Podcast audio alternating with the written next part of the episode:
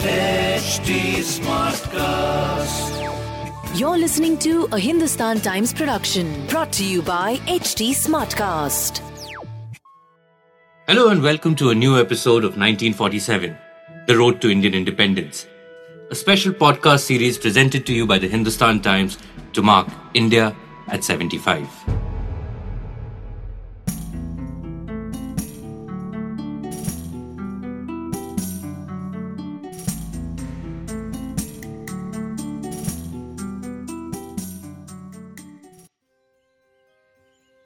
Decades after Indian nationalists formed the Indian National Congress in Bombay, there was a radical rupture in politics because of British actions at the other end of the country, the capital of British India, Calcutta. This changed the direction of India's nationalist struggle and deepened a communal divide that would haunt India for decades to come. Lord Curzon, the imperial viceroy, in 1905 decided it was time to divide British India's largest province, the Bengal Presidency. To the east was a new province, with a majority of Muslims, with Dhaka as its centre. To the west, encompassing present-day Odisha and Bihar, was the rest of Bengal, with Calcutta as the centre. The British claimed this was done for administrative reasons. Indian nationalists weren't fooled. They could quickly see that this was a part of the empire's divide-and-rule strategy. Bengal's nationalists were furious with what they saw as the division of their motherland. The partition led to a host of new nationalist mobilization techniques, from calls of boycott to Swadeshi.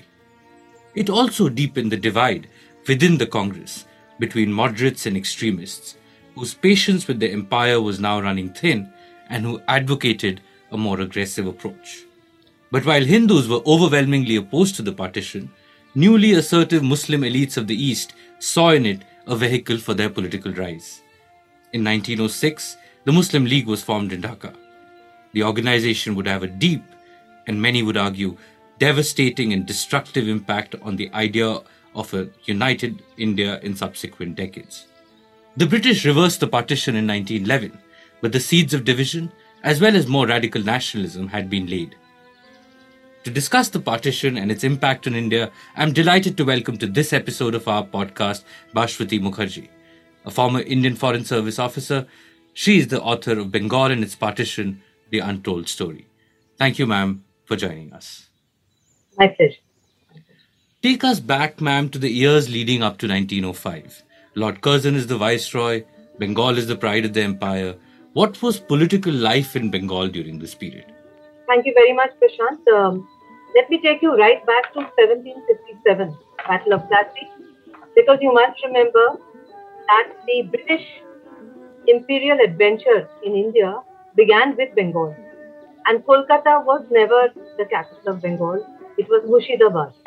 Kolkata is an artificial creation of the British Empire, as is the notion that the eastern part of Bengal had Muslim majority.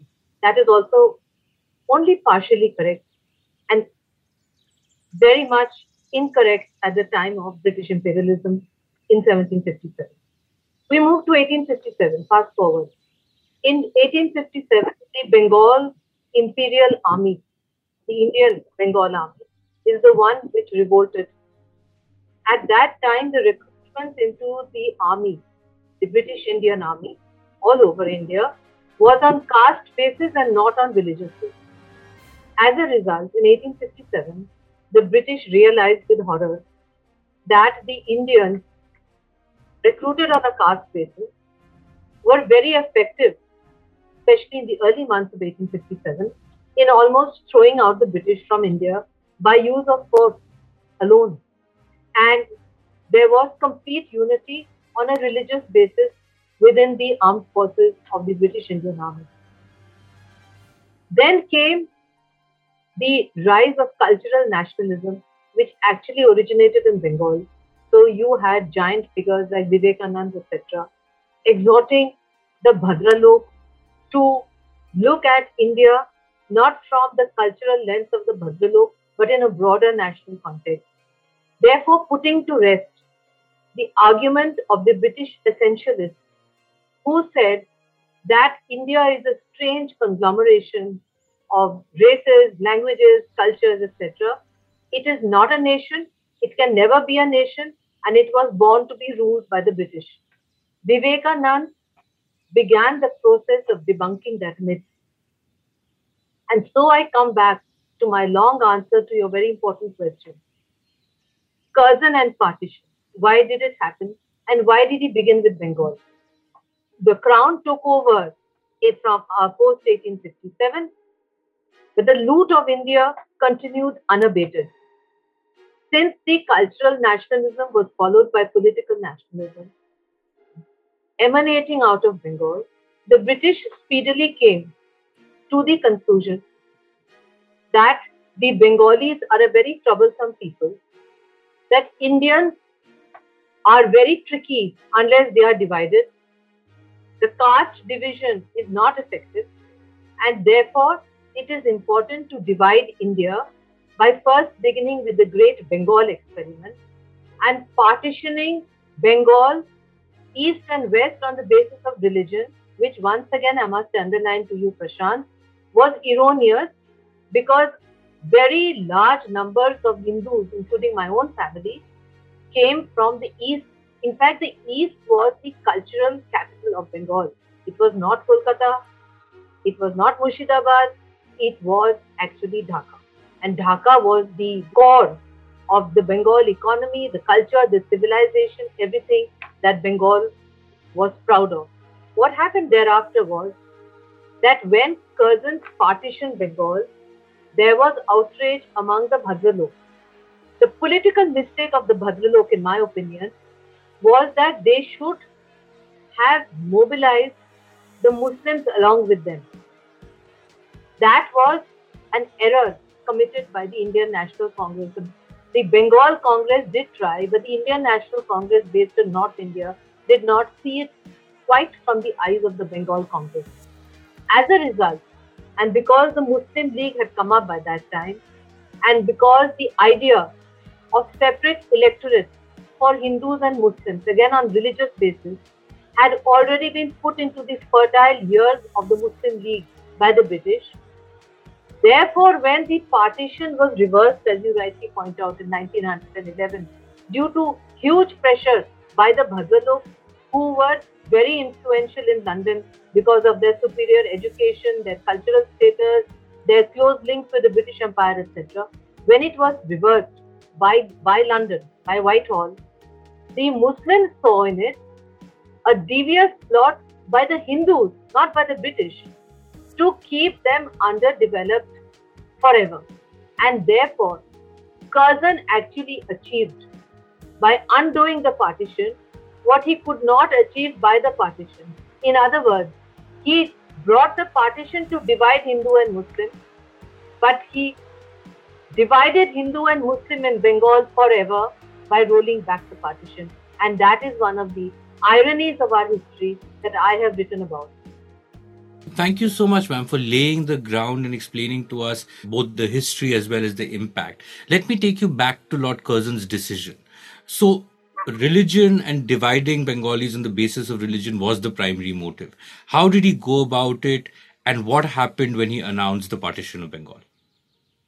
We imagined that the British were very rational when they drew up borders, boundaries, or divided peoples and nations. They were not. If you look at the Durand line, how was Afghan divided against Afghan? Who signed on the Durand line? The McMahon line in India and China. The way the British used to divide, and the final partition, Radcliffe, who knew nothing about maps, who knew nothing about India, and who was merely told by Mountbatten to hurry up because the British want to get out of India. So don't look for any rational basis for the partition. It was simply divided administratively in a red line across the east and the west. And even when the final partition came of Bengal, the voting, many people in the Bengal Legislative Assembly did not know what they were voting about. They were divided into Hindu and Muslim constituencies. They did not know that their vote would definitely divide up Bengal, that they would lose Dhaka. In fact, the Indian part of Bengal very narrowly avoided losing Kolkata only because the Nawab of Dhaka thought that if Kolkata was added in the segment which is now Bangladesh, it would diminish the glory of Dhaka. And that is how we were able to hang on to Kolkata, but we were not successful in large tracts, Chittagong hill tracts, which were not Muslim at all, or parts of Bengal, Assam, which were Hindu and which went to the other side. So there was nothing rational at all. It was just administrative, a red line, which shows how much contempt they had for the feelings of the people living there for centuries, who had a syncretic culture until it was divided by the British. So when that decision happened, what was the reaction of the nationalists? You alluded to it a little bit in your first response, but this was also a period after 1885 when Indian nationalists thought that they could bring change through giving petitions, through moderate politics, through constitutional methods. And suddenly after the partition, we see outrage. Take us back to that period and the mood within the nationalist camp, both within the Congress as well as in Bengal. Well, the mood very quickly changed, Prashant. That's an important question. There were two kinds of political movements, moderates and extremists. The Bengal Congress actually had a very clear idea about the implications of this partition, and they struggled very hard with the Indian National Congress, which sitting in the north definitely had a different perspective, because they thought that they needed to have a holistic vision of what was happening in India rather than focusing on what was at that time India's most important province, that was Bengal and its forthcoming partition. When the Bengali Congress soon decided that they would move from what you rightly point out is handing over petitions, also in a way trying to cooperate with the British, hoping that their cooperation would encourage them to leave. That quickly changed. Moreover, they also realized for the first time, the Bengal Congress, that with the rise of the nascent rise of the Muslim League and the demand for constituencies based on religion, that they would have to jostle for political power, which would be given not on the basis of support by the people, but support according to religious constituencies. That itself completely undermines the whole concept of a democracy. Because in a democracy, you are supposed to have leaders who lead you regardless of their religion. It's their ideology which you are supposed to be attracted to. But the partition destroyed that. And with that, what happened was that post-1857, the Muslims had been left behind in the rush to get British education, English education, jobs, etc., get government jobs, reserve jobs, clerical jobs, etc., the white-collar jobs that the Bhadralok are so famous for. And the conservatism within the Muslim elite post-1857 impeded their intellectual, political, educational development. They saw, therefore, in the partition an attempt to snatch back from the Bengali Hindus what the Bengali Hindus had got by merit by getting onto the educational bandwagon, the ICS. For instance, the ICS. We look at the ICS. We look at the recruitment figures. Finally, the British were so alarmed at the large number of Bengalis who were qualifying for the ICS that they even lowered the age to a ridiculous age. Even then, the Bengali Bhadralok were qualifying because they wanted to be ICS officers. So all this cemented the divide and also moved the Bengal National Congress from a petition-making Congress into a much more political body, fully aware of the imperialist games that were being brewed right there in front of them on Bengali soil.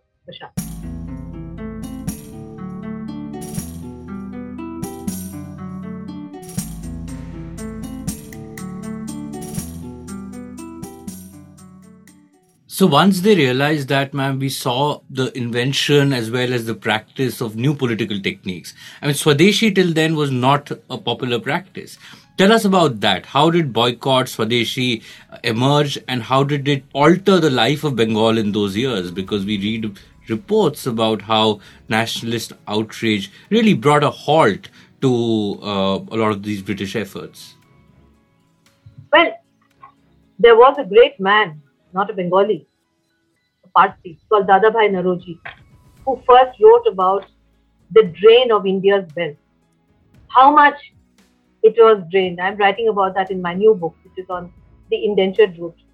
The knowledge that India was being completely drained of all its resources and its immediate impact on the Bengal economy, because the British destroyed Bengal's industries, which were very strong, which included the weavers, if you remember, and brought in manufactured cotton, for example, therefore destroying in Bengal's wealth and pushing Bengal down to a level of economic development of 200 years ago, making sure that the whole of India missed out on the Industrial Revolution, which had taken the European and Western economies forward. It was at that particular time that Swadeshi, do it yourself, or what our Prime Minister now says, to be self-reliant.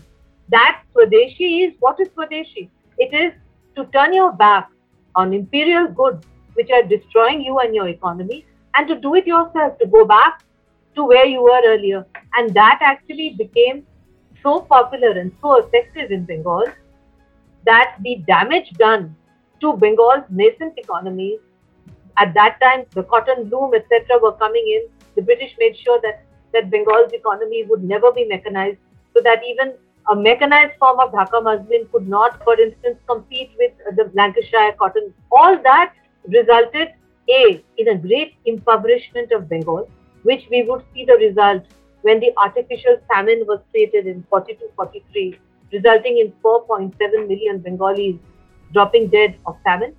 But it also resulted in great bitterness of political discourse, which also strongly influenced the developments that would come rapidly post the 1911 rolling back of the first partition of Bengal.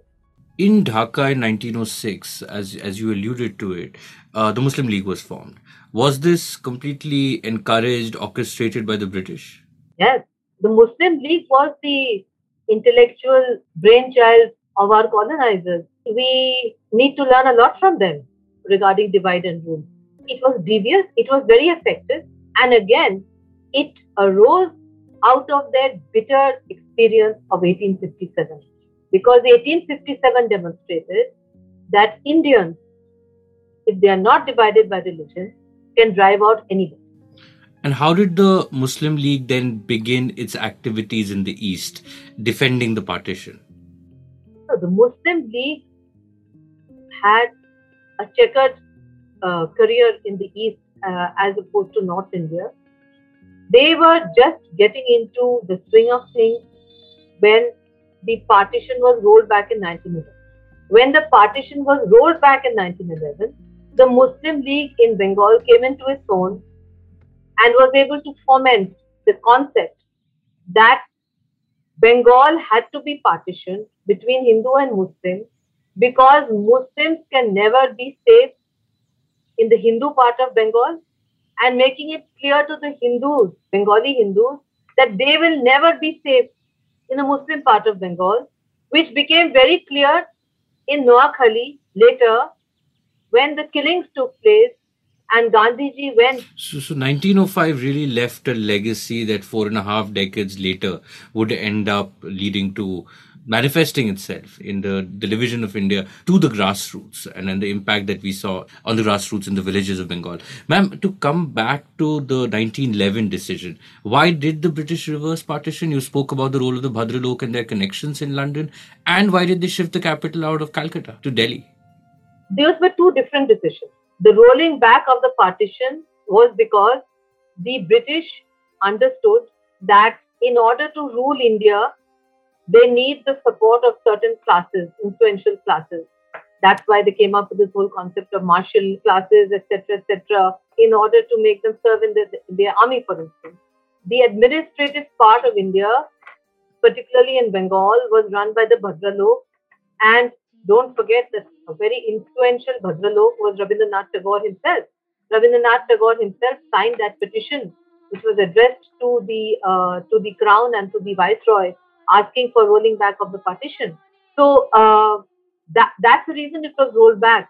The moving of the capital out of Kolkata into Delhi was an attempt to A, cut down the Bengali Hindu down to size, and B, to demonstrate that India, as one of the most important jewels in the British Crown, was being ruled by London from its old historic capital Delhi, because Kolkata, I told you, is an artificial city. Even today, if you go there, it looks like an artificial city. So a lot of my relatives would be angry that I'm telling you this. Whereas Delhi, historic Delhi, is like Jerusalem. 7 generations of history. Delhi has been the historic capital of India. And that's why they moved it back, because at that time, they were convinced that they were going to rule India forever. Even up till World War II, Britain really thought they were going to rule us forever. And Delhi would be the capital of their eternal colony, India. So that's why it happened. I think a lot of Indians don't understand that. They should remember that they thought they were going to rule us forever. They had no intention of leaving at all at that point. The decision, however, was preceded in 1909 with constitutional reforms, and this is when the idea of separate electorates got institutionalized. Once separate electorates were introduced, how did it evolve in practice? It caused a lot of dissension. It caused a lot of infighting among Muslims. Huge amount of fighting. Because you must also remember, Prashant, that Muslims were not a monolithic bloc at all.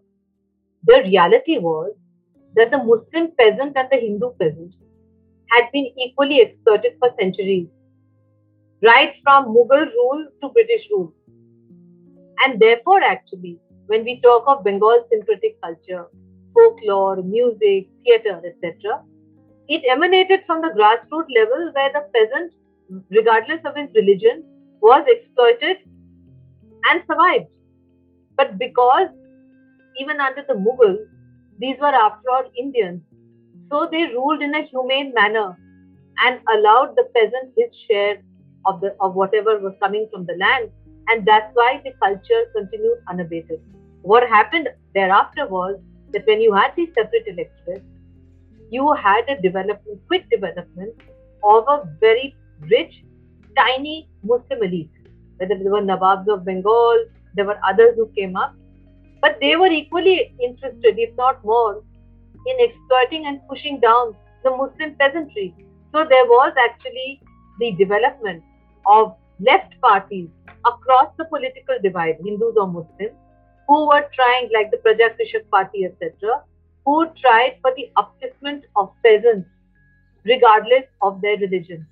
That was also coming up. That was also a result of separate electoration. Do you think then the Lucknow Pact was a mistake, because it recognized the separate electorates? It was a huge political error. I've written it in my book. The recognition of separate electorates meant that the Indian National Congress, in order to come to power, had decided yes on partition. So separate electorate was, in my opinion, and I've written it many times, was a huge error brought about by the British, and we should have thrown it out of the window the moment it was set. Just to, ma'am, look back now, where would you place the partition of Bengal and the impact that it had on the nationalist movement in the broader arc of India's freedom struggle? Well, as far as the partition of Bengal is concerned, I would put it right in the center of the narrative which developed right from 1857 all the way up to 1947. And one of the greatest ironies was that how rapidly the partition of Bengal and the partition of India on a religious basis was undone after 1947 by the development of the Bengali language movement on the other side of the border, in what is now Bangladesh, and the undoing of Pakistan, not on a religious basis but on a language basis, Muslim versus Muslim, culture versus culture. So in a way, it is a vindication of what India had always stood for, which is that there is a syncretic culture which united India.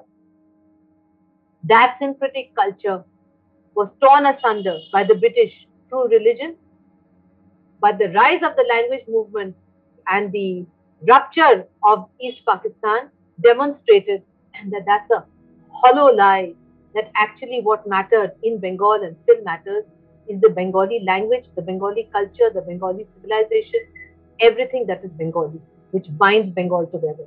Nobody can ever destroy it. That is the reality which Bangladesh doesn't. Thank you so much, ma'am, for taking us through this chapter of India's freedom struggle. The partition of Bengal may not have lasted beyond 6 years, but the partition of Bengal deepened communal division and had consequences that India had to face 4 decades after Lord Curzon made that fateful decision in Bengal. Stay with us on this journey as we explore different phases of India's freedom struggle. We now look at the Lucknow Pact in the next episode. Thank you so much, ma'am.